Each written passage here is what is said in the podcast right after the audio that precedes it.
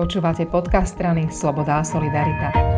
Rozprávame sa s predsedničkou poslaneckého klubu SAS Ankou Zemanovou. Sedíme v parlamente a beží schôdza, ktorá sa deje na poput opozície a jej hlavnou témou je odvolávanie ministerky spravodlivosti Marie Kolíkovej.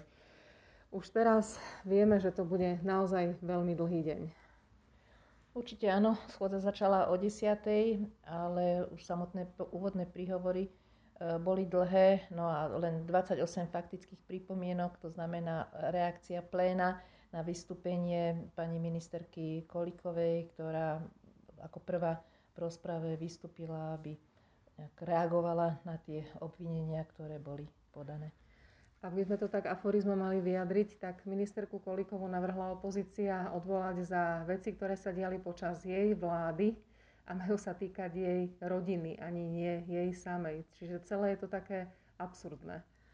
Je to celé absurdné a nie len to, že sa tak konalo, že počas jej vlády a to, že bola súčasťou vlády Ivety Radičovej a potom dva roky aj e, s Luciou Žitňanskou no, ako jej štátna tajomnička, ale samotné tie kauzy sú pseudokauzy naozaj rodinu si nikto nevyberá a e, to, že vlastne sa stala súčasťou nejakého podnikateľského segmentu, ktoré e, bolo vytvorené alebo vzniklo ako po, po smrti jeho, jej otca ako dedictvo, tak to sú normálne veci a žiaľ stane sa, že sa aj, aj pochybí v rámci e, toho bežného života. Tak sa aj stalo, že jej sestra pochybila, za čo bola potrestaná. E, trest aj e, teda vykonala, bolo to povinnosť uhradiť škodu 16 tisíc eur, ale všetko ostatné, ale je absolútne bezprecedentné vo vzťahu pani ministerke a napokon aj to samotné konanie tej jej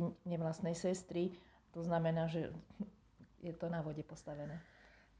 Podľa mňa si ona zaslúži veľkú medailu za odvahu a transparentnosť, lebo keď všetky tieto obvinenia začal Smer vyhrabávať, tak ona absolvovala sériu stretnutí na poslaneckých kluboch, kde neunavne vysvetľovala, potom hodinu vysvetľovala v živom prenose na Facebooku.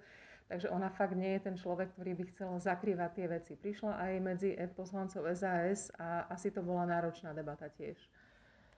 My sme si ju pozvali, pretože sme tak urobili aj pri predchádzajúcich návrhoch na odvolanie členov našej koalície a tak sme sa chceli mimo verejnosti porozprávať, ale v podstate nebolo veľmi o čom.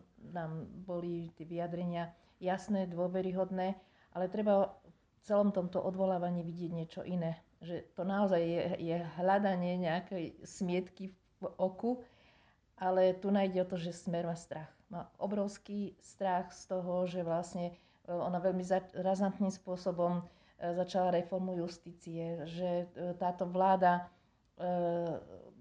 uvoľnila ruku vyšetrovateľom, vďaka čomu proste už sedia aj mnohí súdcovia alebo časti tých chápadiel mafie, ktorej priestor strana Smer vytvorila.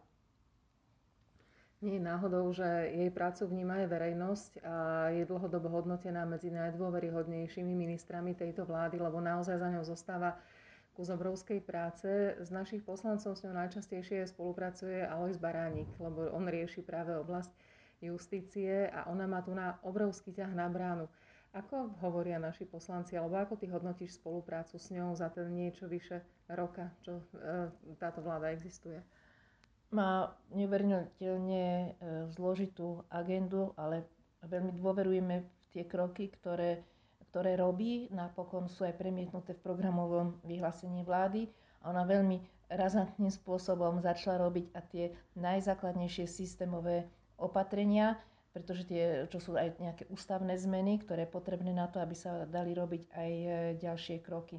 Nevymožiteľnosť práva, rozvrat v súdnictve, prokuratúry, to je niečo, čo vníma každý jeden z nás, že sa tu na udialo za 12 rokov vládnutia Fica, ale to bolo ešte aj, aj v predchádzajúcich období.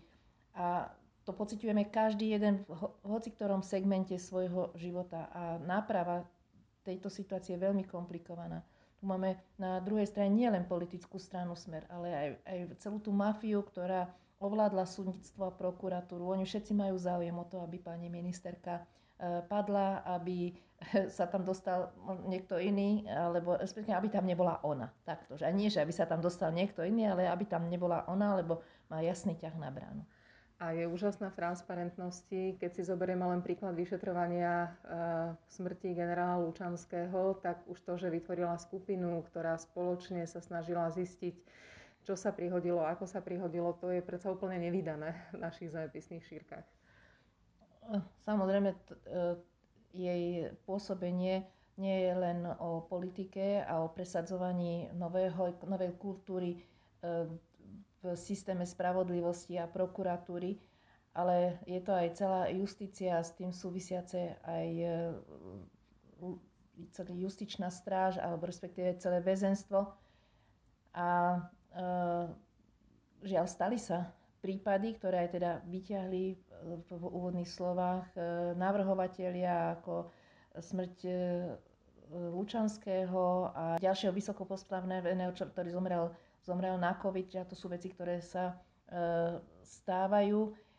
A je dôležité ich nezahrábavať, neskrývať, neskrývať, ale jasne vyšetriť a uh, urobiť robí. opatrenia, keď sa ukáže, že teda do budúcna, aby sa takéto veci minimalizovať, ale, ale žiaľ, nevždy sa to dá, ani to nie je možné, lebo aj na tej druhej strane tí ľudia majú isté svoje práva.